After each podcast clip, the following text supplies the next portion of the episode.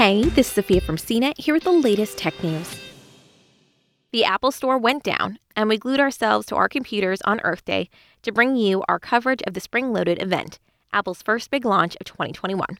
And boy, what a big, colorful reveal.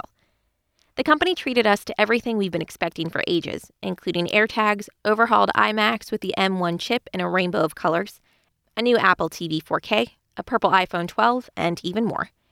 We didn't get iOS 14.5, but we do know that it's coming next week. The $29 AirTags entered the Find My network to track items, not people, to protect privacy. They're also available in a four pack for $99. Tim Cook started the stream with the Earth Day link, discussing the company's environmental efforts, and segued straight into Apple Card updates. Notably, you can now share the card with anyone in your family. It's unsurprisingly called Apple Card Family.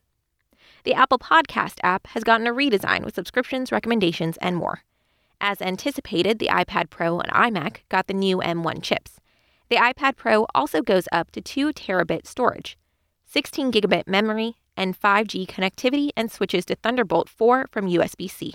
The camera's new 12 megapixel sensor has an ultra wide field of view that can pan to dynamically reframe the shot for video calls, a feature called Center Stage.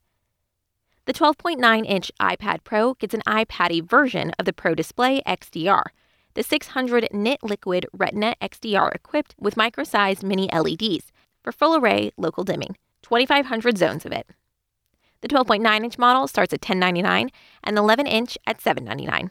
Skinny and brightly colored, the completely redesigned iMac with M1 chip in some ways retains the issues of the old models, including the ports only on the back.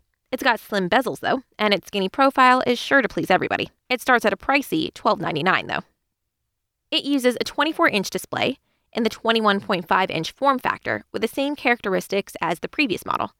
And it has the 1080p webcam that debuted in the previous model, benefiting from the image specific intelligent processing in the M1 chip. It also gains a three mic array with many of the characteristics for conferencing that we've been seeing in better gear. The speakers are new a six speaker system that generates more powerful sound, spatial audio, and more accurate sound. Apple also highlighted how good the iMac will be for gaming with Apple Arcade, significantly faster than the old 21.5 inch model across the board. It's got a MagSafe like connector with an Ethernet connection on the brick and color matched keyboards with Touch ID. Also, color matched trackpads and mice.